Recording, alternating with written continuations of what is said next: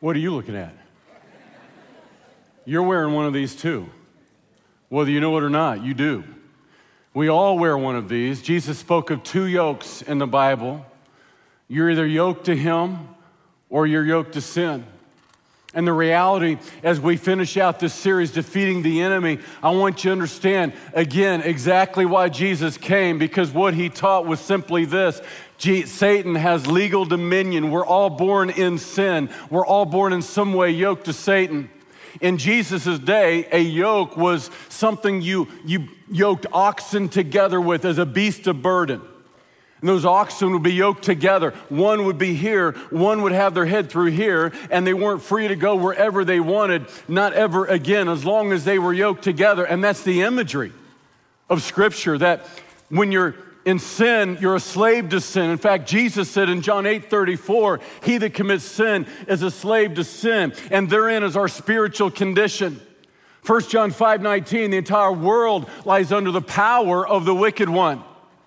But you see, the reality is there's another yoke in Scripture that Jesus spoke of. This yoke belongs to Him, and we need to know that there's a difference between the yoke of Satan and the yoke of sin and the one that Jesus came to do when He broke Satan's dominion. You see, in Adam, we're all born enslaved, we're all born yoked to Satan because he had legal dominion. In the moment that Adam sinned, God said, You shall surely die. And because we were all in Adam, we all died with him. That means we're all born already under sin's penalty and Satan's tyranny, but Jesus comes along at the cross of Calvary to undo the curse of Adam's sin, to give us indeed redemption. It's what Jesus called in John 3 being born again as God's children. And now Jesus has complete dominion and sets us free from that prison. John 8 34, he said these words Most assuredly I say to you, whoever commits sin is a slave of sin, and a slave does not abide in a house forever, but a son abides forever. Therefore, if the son makes you free, you shall be free indeed. He said, You shall know the truth, and the truth shall set you free. Second Corinthians 3:17, where the Spirit of the Lord is, there is liberty. Jesus said in John 10, I've come to give you life abundantly. Second Corinthians 2:14, he caused us to live triumphantly. He says in 1 Corinthians 15, thanks be to God who gives us the victory. You see, Jesus came to give us life of victory, life triumphant triumphantly, we don't have to settle for the yoke of sin and partial victory. He said, I've come to set the captives free. The Spirit of the Lord God has anointed me to preach good tidings to the meek, to bind up the brokenhearted, to proclaim liberty to the captives, in the opening of the prison to them that are bound. And then he makes this gracious invitation in Matthew chapter 11 when he said these words Come unto me, all you that are weary and heavy laden, and I will give you rest. Take my yoke upon you and learn of me, for I am meek and lowly of heart, and you will find rest to your souls. He says, For my yoke is easy and my burden is light. See, as long as you're yoked to Satan, you're going to live in the chains of sin. And we drag those chains around with us for most of our life, one link at a time. Every time we sin, that chain becomes a little stronger and it becomes a little longer. But when you come to Christ, you take upon him another yoke and you yoked yourself to Christ. And all of a sudden, you have the power to live victoriously, where before you had no option but to live in some capacity in captivity. Now, as we close close out this series today, I want to remind you of a few things, and I want you to learn how to live free daily. You see, you have two realities. You have the positional reality that you have now in Christ, and then you have your practical reality daily. And we want our practical reality become one and the same with our positional reality. Remember, Jesus said, The truth shall set you free, but sometimes we don't live like we're free. We live like we're still yoked to Satan in captivity. And so I want to talk about one verse today. Now, don't worry, it's going to be the same length sermon, okay? I know you're worried, like, one verse? This is going to be over too soon. No, don't worry, same, same length sermon, just one verse, okay? Revelation 12 11, for all the books I've signed, and I'm happy to sign any book for you if I haven't got to do that yet, but almost every book I've signed from this book we've called Defeating the Enemy, I've, I've, I've put this little verse next to it because in my mind, this one verse kind of embodies everything now that we've learned. It's Revelation 12 and verse 11. Now look at what it says, Revelation 12 11. And they overcame him, Satan, by the blood of the Lamb and by the word of their testimony, and they did not love their lives to the death. Now let's read that one more time because there's so much power packed in this one verse. If you can appropriate this one verse into your life, you're going to live freely, consistently, daily, not just positionally, spiritually, but I'm talking practically, really. Now, it says, and they overcame him, Satan. What's going on Revelation 12 11? Well, the context is actually the tribulation. We're studying at 4:30 over in the core on Sunday afternoons the book of Revelation verse by verse, line by line. And we're currently studying in the book of Revelation this coming seven year tribulation that is prophesied to come upon the whole earth. Jesus called it great tribulation.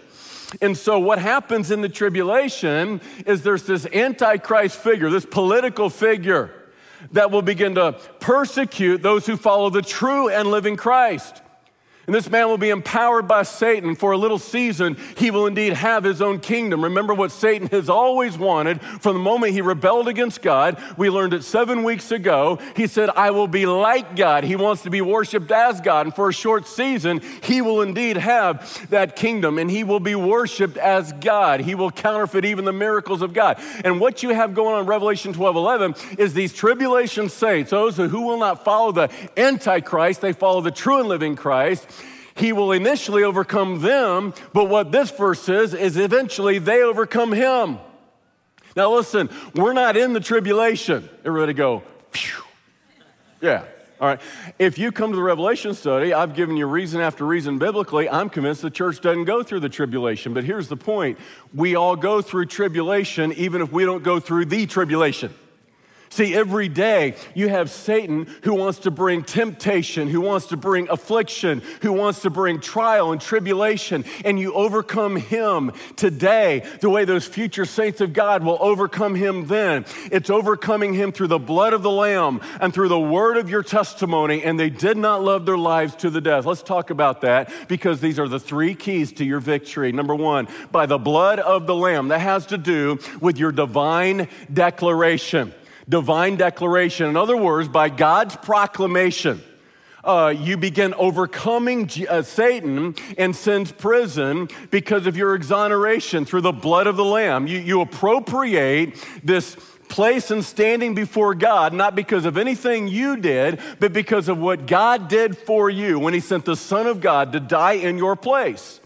And so the blood of the Lamb is what Jesus did when he died for your sin, he died for your shame, he died for your stain, and so that God now looks at you, he no longer sees your sin, instead he sees the righteousness of his son. 2 Corinthians 5:21, he made him who knew no sin to be sin for us that we might become the righteousness of God in him. On the cross of Calvary, Jesus traded places with us all, and God took all of our sin, placed it on him, and then he took the righteousness of his son and placed it on us. So what happens now? From the great tribunal room of heaven, God exonerates us of sin, and with divine declaration, he declares you innocent of sin, so that now Satan, whose name means accuser, he can now bring no legal accusation, he can bring no legal prosecution.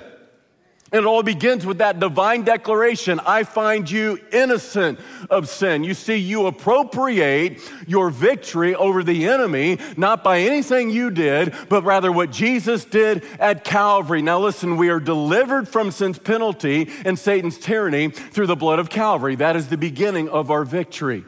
It's through the blood of the Lamb. In the very same way I mentioned the Passover today as we took the Lord's Supper. All of that traces its roots back to the Jewish Passover. What happened on the night before those ancient Hebrews were delivered from Egyptian slavery? God was bringing a 10th plague upon the land. There was a power encounter. They had no chance of ever being liberated. They had no chance of ever being anything but slaves until God intervened for them and God delivered them. And as they are about to be delivered, delivered from their bondage and they were about to be delivered from their slavery, God's bringing a 10th plague upon Pharaoh, and it was a death angel that was going to come all over the land because the wages of sin is death. But God said, I want you to take the blood of the lamb and I want you to put that blood on the doorpost of your home. Now, not just anywhere, but I want you to put that blood here, here, and here because it's a picture of guess what and guess where.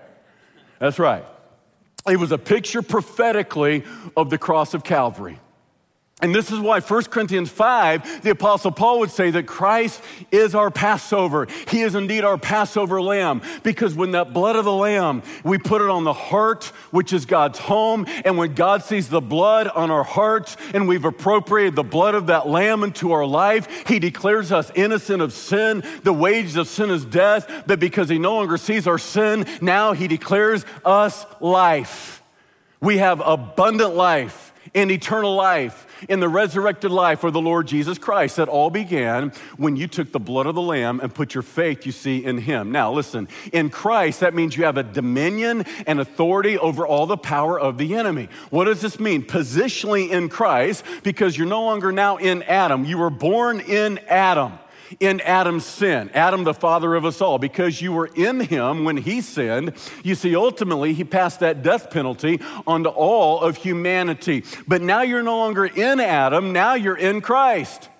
And God sees something now completely differently by divine declaration. You understand that you have power and authority over the enemy already. Ephesians 2 says, We are seated together in heavenly places already. Do you understand that you are holy and blameless in the eyes of God already? That you are sinless and blameless and spotless before Him because of the blood of the Lamb? And what this means is all of a sudden, he has broken the yoke of sin. He has broken the yoke of Satan. You're no longer in bondage to him. Now you can live freely because of what Jesus did at Calvary. And what this means is you have kingdom authority. In other words, it's not Satan no longer who has dominion over you, you have dominion now over Satan. You've traded places with him. You were born under him, and now you've been born again. Now you can preside over him. Now, a lot of Christians don't know this. And we have this victim mentality like I'm being attacked by Satan and I don't know what to do. No, you are being attacked by Satan, but now you should know what to do. I'm telling you what to do. You didn't know you had authority over him. He wanted you to think he had authority over you. Look at what it says here in Luke chapter 10. The 70 return with joy. Now, who are the 70? Jesus has sent out 70 disciples to minister the gospel abroad, all right? To minister hope and to minister the gospel, the good news that the Messiah has come, the anointed one is here. Get ready for the kingdom to come. And they've come back and they're overjoyed by what they've encountered. Look at what it says. They said, Lord, even the demons are subject to us in your name. And he said to them, I saw Satan fall like lightning from heaven. You bet he did. We talked about that week one the insurrection of Lucifer, how he rebelled and went to the third heaven to take away the throne of God. But of course, God put down his little insurrection and he saw Satan fall like lightning. Now look at what it says. Behold, he says, I give you authority to trample on serpents and scorpions and over all the power of the enemy, and nothing shall by any means hurt you. Nevertheless, do not rejoice in this, that the spirits are subject to you, but rather rejoice because your names are written in heaven. These disciples can't fathom it. Even the demons are subject to your name. Like we have this kingdom authority. Understand, this is delegated authority. In the same way, many years ago, when I was a cop, and of course I framed the book around a lot of those stories, understand, a cop has no authority except what is delegated to him. Like, I'm not a cop anymore, and that means if I try to pull you over, you don't have to stop. I'm just a normal guy like you. I have no authority to make you stop. But there was a time I had delegated authority, civil authority, delegate. That means if I'm driving a police car and I've got lights on it and I go, woo, woo, woo, woo, you got to pull over.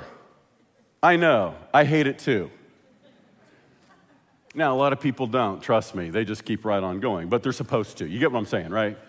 Why can an officer take an intersection over? I mean, even if the light is green, if he steps out in the intersection and says, stop, guess what? He can do that. He has delegated authority to take over the intersection. This is what God is now teaching us.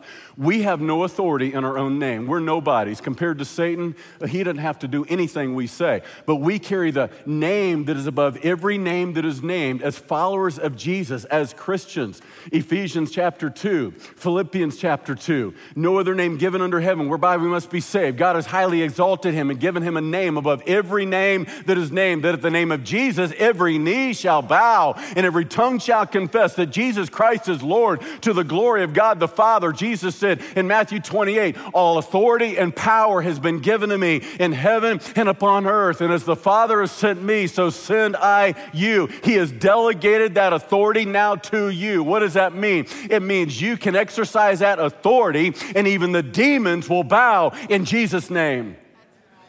Now, listen, I'm telling you, we read this stuff in Scripture, and the mindset of modern men, even modern Christians, is this to take the supernatural out of the Bible. See, in Western civilization, we're trained to think about rational reasons to explain the supernatural.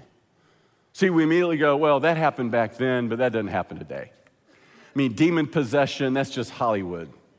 I mean, I've seen this movie, you know, The Exorcist, and like, like you know, like, people who are possessed, I mean, they got their, their heads are rolling around doing 360s on their body, and they're puking this neon green vomit. And so, see, it, no, but that doesn't happen today. I want you to understand something. There are probably more demonized people walking around than any of us can fathom or imagine. Now, if you go to a third world country somewhere, let's say in a tribal area, uh, you're going to see demonic manifestations. I mean, physically. You know why? Because in those parts of the world, Satan comes as a roaring lion to control through fear, intimidation, but not so much here. You know why? Because this is a place of sophistication. So I've taught you already. His number one uh, strategy is not to come as a roaring lion, it's to come as an angel of light. He doesn't want to be seen. I mean, there are demon possessed people walking around, I'm telling you, and they don't have their head doing 360 on their shoulders. They're not puking neon green vomit. They're, they're demonically possessed, still the same. And I'm telling you this, after 18, I'm in my 19th year of ministry. I'm telling you this on the authority of the Word of God and my personal experience. I haven't gone looking for it. I haven't set out to find it. It's like I'm in a normal counseling situation as a pastor, and uh, when it has manifested itself, I'm just praying over somebody, and all of a sudden, a demon is talking to me. I'm telling you, it happens. You can say what you want, think what you want, feel you're crazy. Uh, no, I promise you, I'm perfectly sane.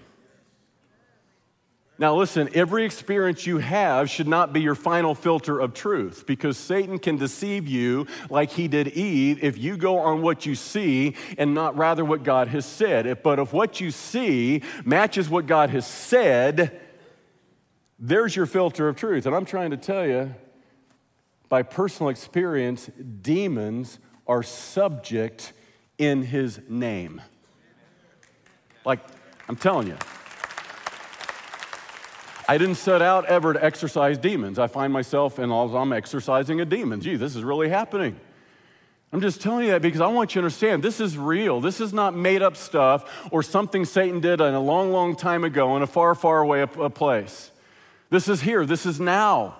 And I'm telling you this because we ought to be the end of the spear as the body of Christ. We are the weapons in the hand of God. We live with this victim mentality, this compound mentality. Well, you know, it seems like Satan is winning and righteousness is retreating, and yeah, I'm just going to hunker down and wait for Jesus to come back. No, we are the end of the spear. The light doesn't run from the darkness, the light runs to the darkness. The light pierces the darkness. You and I, as the children of the light, the redeemed of God, we are here for one reason reason to shine the light of God into the darkness of this world. And it's time to start exercising the kingdom authority as the children of God because we are no longer slaves of sin. Satan has no dominion. He has redeemed us from that tyranny and sin's penalty so that we can live in victory and proclaim liberty to those who are still in prison. Now, why then do so many of us live like we're still in prison? Listen, Satan knows that you're a threat to his kingdom. Do you understand? He knows you are armed and dangerous. I mean, you are armed and dangerous. That's the name of my next book, by the way. Because we are armed and dangerous. We haven't even talked about Ephesians 6 yet, our weaponry. We've just talked about the enemy's strategy. And just like back in my cop days, listen, I had delegated authority. They gave me a badge, and I also had a belt with a gun. Yeah. Do you understand that as a child of God, you've been given a badge and you've been given a gun? You have authority and you have weaponry. And you see, ultimately, that means we are a threat to the enemy. Now, here's the deal He doesn't want you to know how strong you are in Him. He does not want you to know how strong you are in Jesus. He wants you to think that you still are in a place of captivity, so you will drag around this yoke all of your life. When Jesus has set you free, you go back to it again and again and again and again. And I repeat the same old thing again and again, even though Jesus has set me free from this yoke of bondage, this addiction, this depression this place of dysfunction. I keep doing the repeat over and over again. So I drag around those chains and it gets longer and it gets stronger. And the reality is there is an old master who wants to distort the truth so you don't know the truth because he knows if you ever know the truth, the truth is going to set you free. I'm going to use an illustration. I've tried not to use the same stories, same illustrations that I use in the book because, like, I didn't want this series to be just like, okay, Phil's just like reading his book to us, okay? So I've tried to use other illustrations, other stories. I'm just going to tell, I'm going to use an illustration that I used in the book. And the reason why, honestly, is you, you cannot improve on perfection. it's just like the perfect illustration, okay? I'm just telling you, I can't think of a better one. And the best way I can explain this spiritually, we are born in slavery already. And in some capacity, there's an illustration from American history that I think is very, very appropriate. We all know the depravity. I mean, the horrible, horrible depravity. The darkest chapter in American history is slavery. Now, listen, that was bad enough, but what is worse yet, if you study out that time of life and what happened, you know that in January 1865, Congress signed into law the 13th Amendment to the U.S. Constitution, legally banning slavery from America. It was ratified December the 6th, 1865, and on December the 6th, 1865, legally, there were no slaves anywhere in the U.S. of A. Legally, they had all been set free. How many slaves were there? On December the 7th, the very next day, 1865. Zero. Legally, any of them could have walked away, but the horrible chapter of American history is that many of those slaves that were set free, they chose to stay. And the reason why is their old masters were livid that they had legally been set free. They distorted the truth, they hid the truth. I mean, these were the days before internet capacity, instant messaging, and 24 7 CNN and Fox News. I mean, word traveled slowly. And so their masters purposely hid the truth from them, distorted the truth from them, because they knew if they ever knew the truth, they could legally walk away and there's nothing they could do to keep them to stay. Do you understand that's exactly how your old master has responded to you? He has convinced you that you have no choice but to pick up that yoke again and again and again and drag it around as if you had to stay when you have the power already to walk away. He distorts the truth. He hides the truth. Hosea 4 6 says, My people are destroyed for lack of knowledge. I'm trying to give you the knowledge of the Word of God because that knowledge is the power of God. You don't have to obey Satan, He's got to obey you. The demons are subject in the name of Jesus. Now, listen, this is yours already by divine declaration. In the very same way, those ancient Hebrews were given a promised land. It was theirs already by divine declaration, but they still had to take possession. In the very same way, he delivers them from Egyptian tyranny. You and I have been delivered from sin and Satan's tyranny, no longer under Satan's authority. And now he leads us, like those ancient Hebrews, on a journey to a land that flows with milk and honey. Now, what is that promised land spiritually? It's what Jesus called, John 10 and verse 10, life abundantly. No, it's not a health and wealth prosperity theology. It is not a promise from God that you're going to be rich, then healthy, and wealthy. No, truthfully, you might get cancer. These bodies are still under the curse of Adam's sin. That's why one day these bodies are going to die, but that is not the end, it's just the beginning. It's not a promise you won't lose your job. It's not a promise that you're going to have a six figure income. It's not what the abundant life is that Jesus was talking about. You know how I know? I'm going to you, put it this way I was in South Sudan a year ago.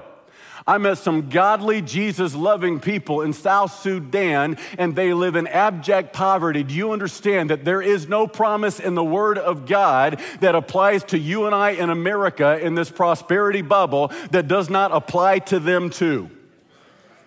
So, this is not a health and wealth prosperity theology. When Jesus was speaking of life abundantly, what he was speaking of is a life lived victoriously, consistently, spiritually. Ultimately, I'm not going to live in sin. I'm not under the power of Satan. I don't have to settle for this dysfunction, this addiction, this prison. And that may or may not mean you're going to be healthy and wealthy. It means you're an overcomer. Even when Christ suffered, he overcame. John 16, 33. It's not a promise you will never suffer, but it's a promise that when you suffer, you can be an overcomer. That's the abundant life that we're talking about. Now, listen. It was the Hebrews already by divine proclamation. It's called the promised land, a real piece of real estate. It is still there today. And you don't have a real piece of real estate in the Middle East.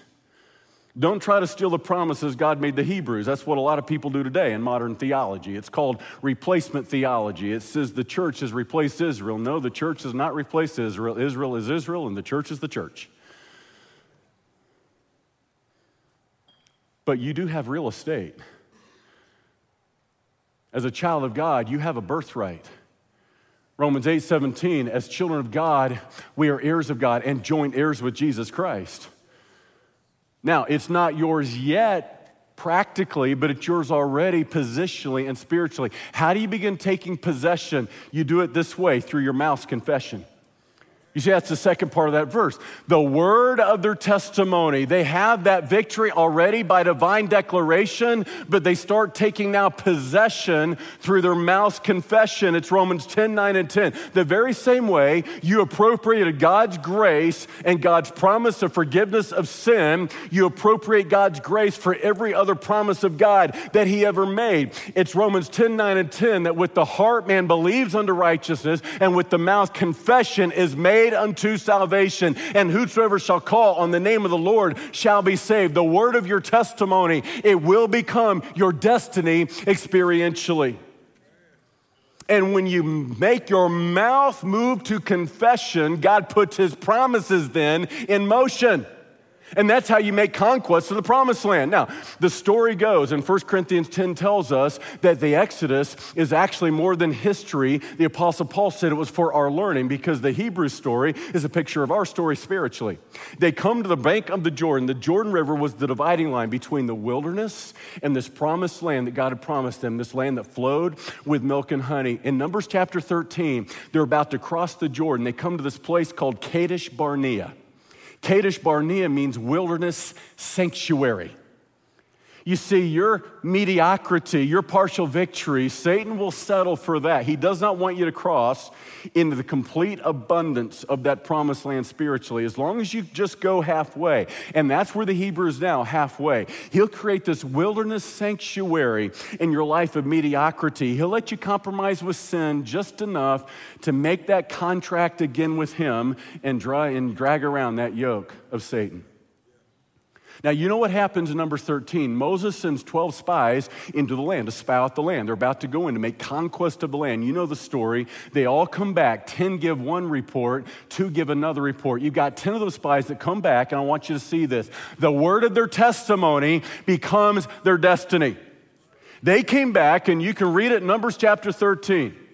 They come back and they say, hey, wait, wait, wait, wait a minute, guys. We can't go over there. We've been over there. Let me tell you something. There's giants in the land. Them boys are big, some big old boys. I mean, they're big dudes. They're like, woo, and they got these iron chariots and they're going to pour milk over our kids and eat it for breakfast and we're all going to die. well, that's kind of a paraphrase, all right? It's kind of my narrative, but you can read that. It's what they say. And what happens? The word of their testimony did indeed become their destiny. They all died in the wilderness, delivered from Pharaoh's tyranny, but they never stepped one foot or lived one day in that land that flowed with milk and honey.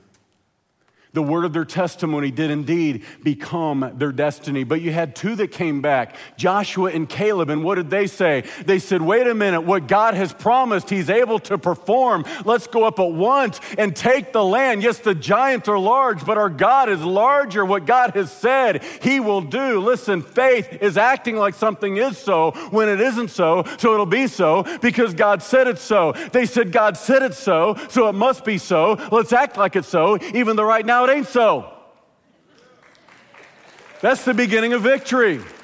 No, I don't feel free. There's like giants in my life daily. I have this addiction to nicotine. I have this addiction to methamphetamine. I struggle with depression. I come from this family of dysfunction. That's all you can see, but that is not your ultimate reality. What if you start acting like you were free, even when you don't feel free, because God says you're free? Therefore, one day you're going to be free.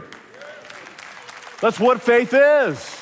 That's how you exercise your authority and you begin possessing the promised land personally. Listen very carefully. You appropriated authority over the enemy by the blood of Calvary. You exercise that authority by the word of your testimony. Your mouth's confession is how you take possession of God's divine declaration. What do you do? Repent of your sin. Let's start there. Repent. What does it mean? Quit rationalizing it. It is time to quit straddling the Jordan. Most Christians straddle the Jordan one foot in the wilderness and one foot in the promised land. Like, I want my junk, but I want Jesus. I want my sin, but I also want my Savior.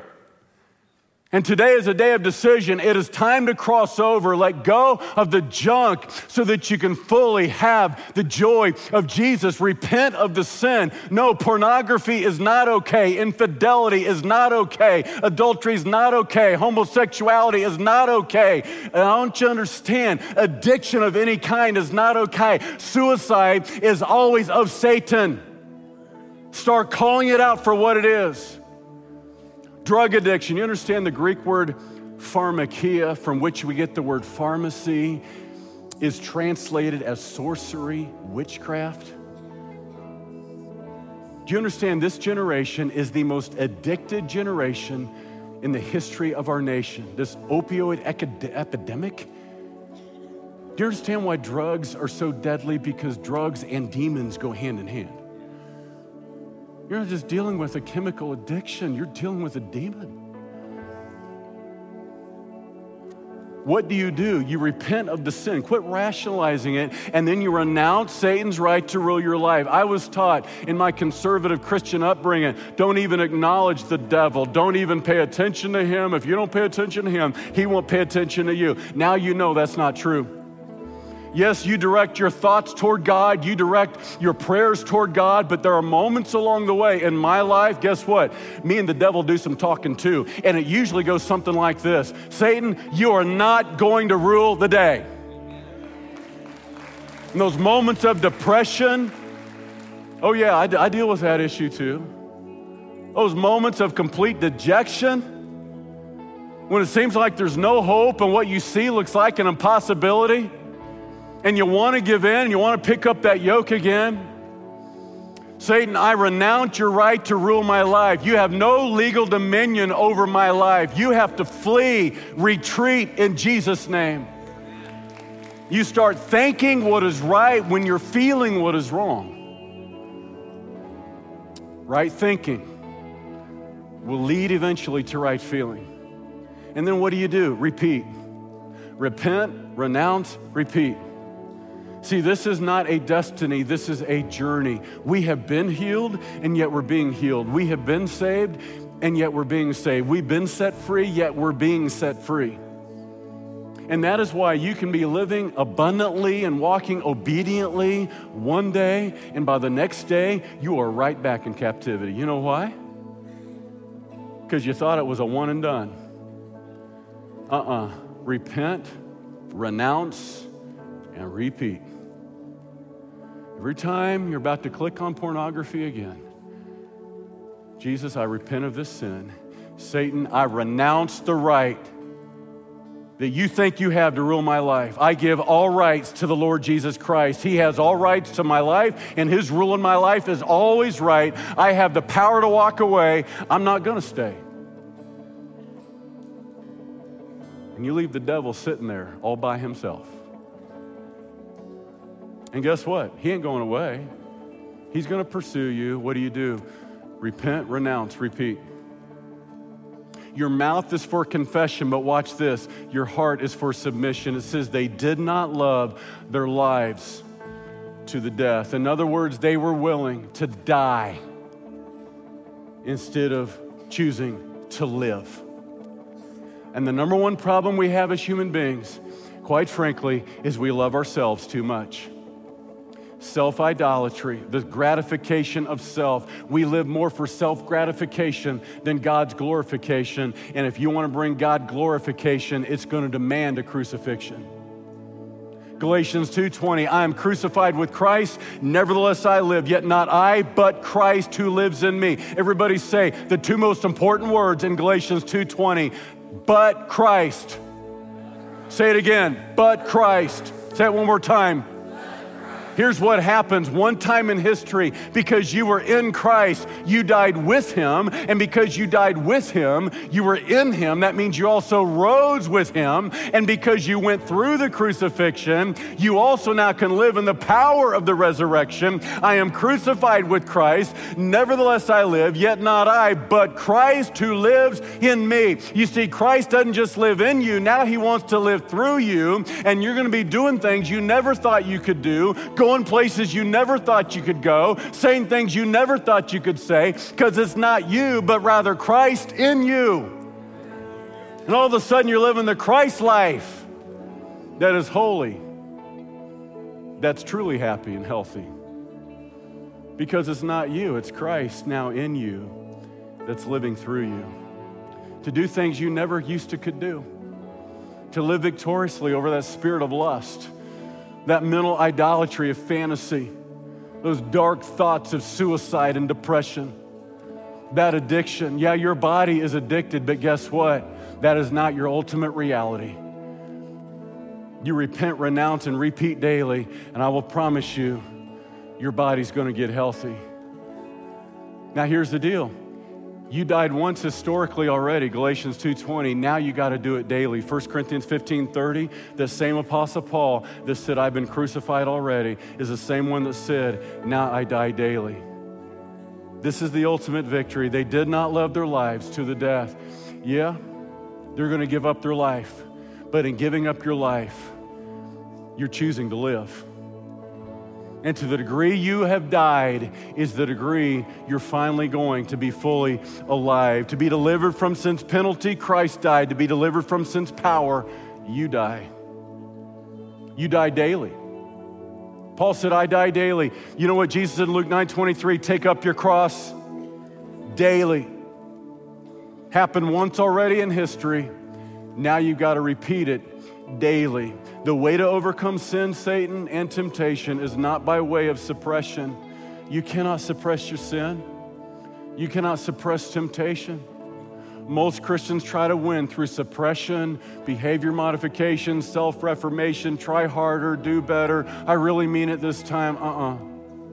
It's not by way of suppression, it's by picking up your cross and embracing the crucifixion. And when you do, now you get to live in the power of the resurrection. Jesus, I pray for every person in this place today that not one among us, God, would leave this place still dragging that yoke of sin and those chains that have bound us over and over again. As we close out this series, I want to pray with you. And this is not a place of shame.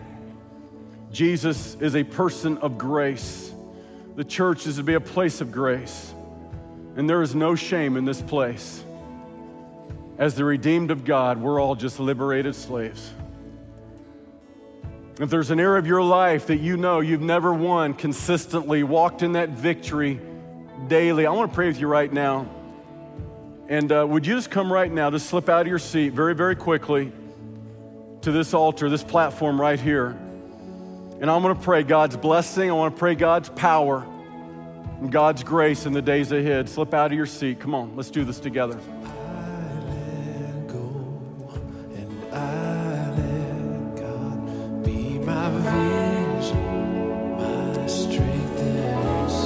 Come on down. It's a short walk from the terrace. Come on. Let's embrace the cross. Let's cross the Jordan. Time to make conquest of the promised land.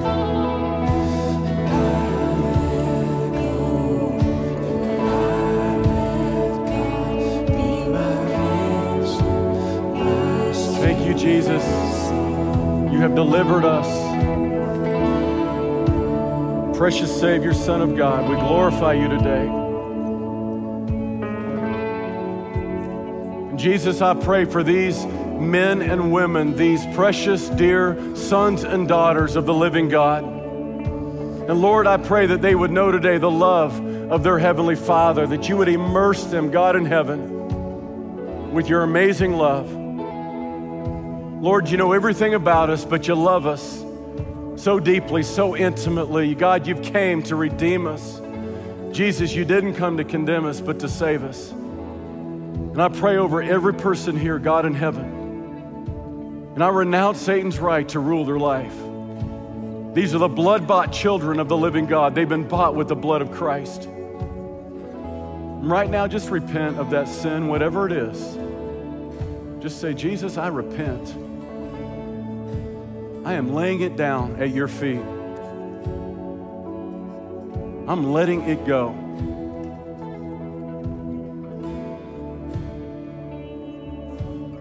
I'm calling it what it is. Say, Satan, I renounce your right to rule my life. I'm taking back the ground that you've stolen. You have no legal dominion over me. You can bring no prosecution against me. I've been declared innocent by the blood of the Lamb.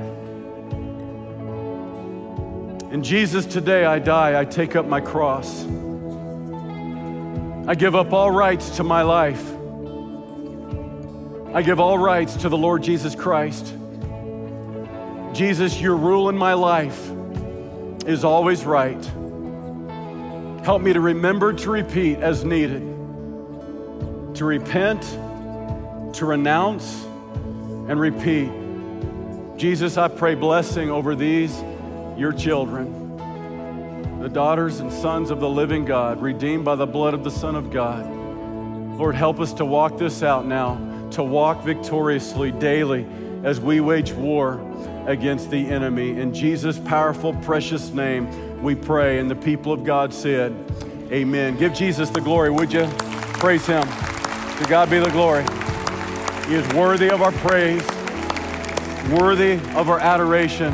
Hey, tonight at 6 o'clock, we're going to put a great big exclamation point at the end of this series. We're going to praise and worship together. We don't normally do this, but once in a while, it's time to just come together as a church family. We're going to pray and we're going to prepare for a week of prayer and fasting. I invite you to fast over lunch with me and our staff. And uh, we're going to see God's face. We're going to retreat from the tyranny of busy as we prepare our hearts for Easter. God, do a work of God in us as you do that work in others.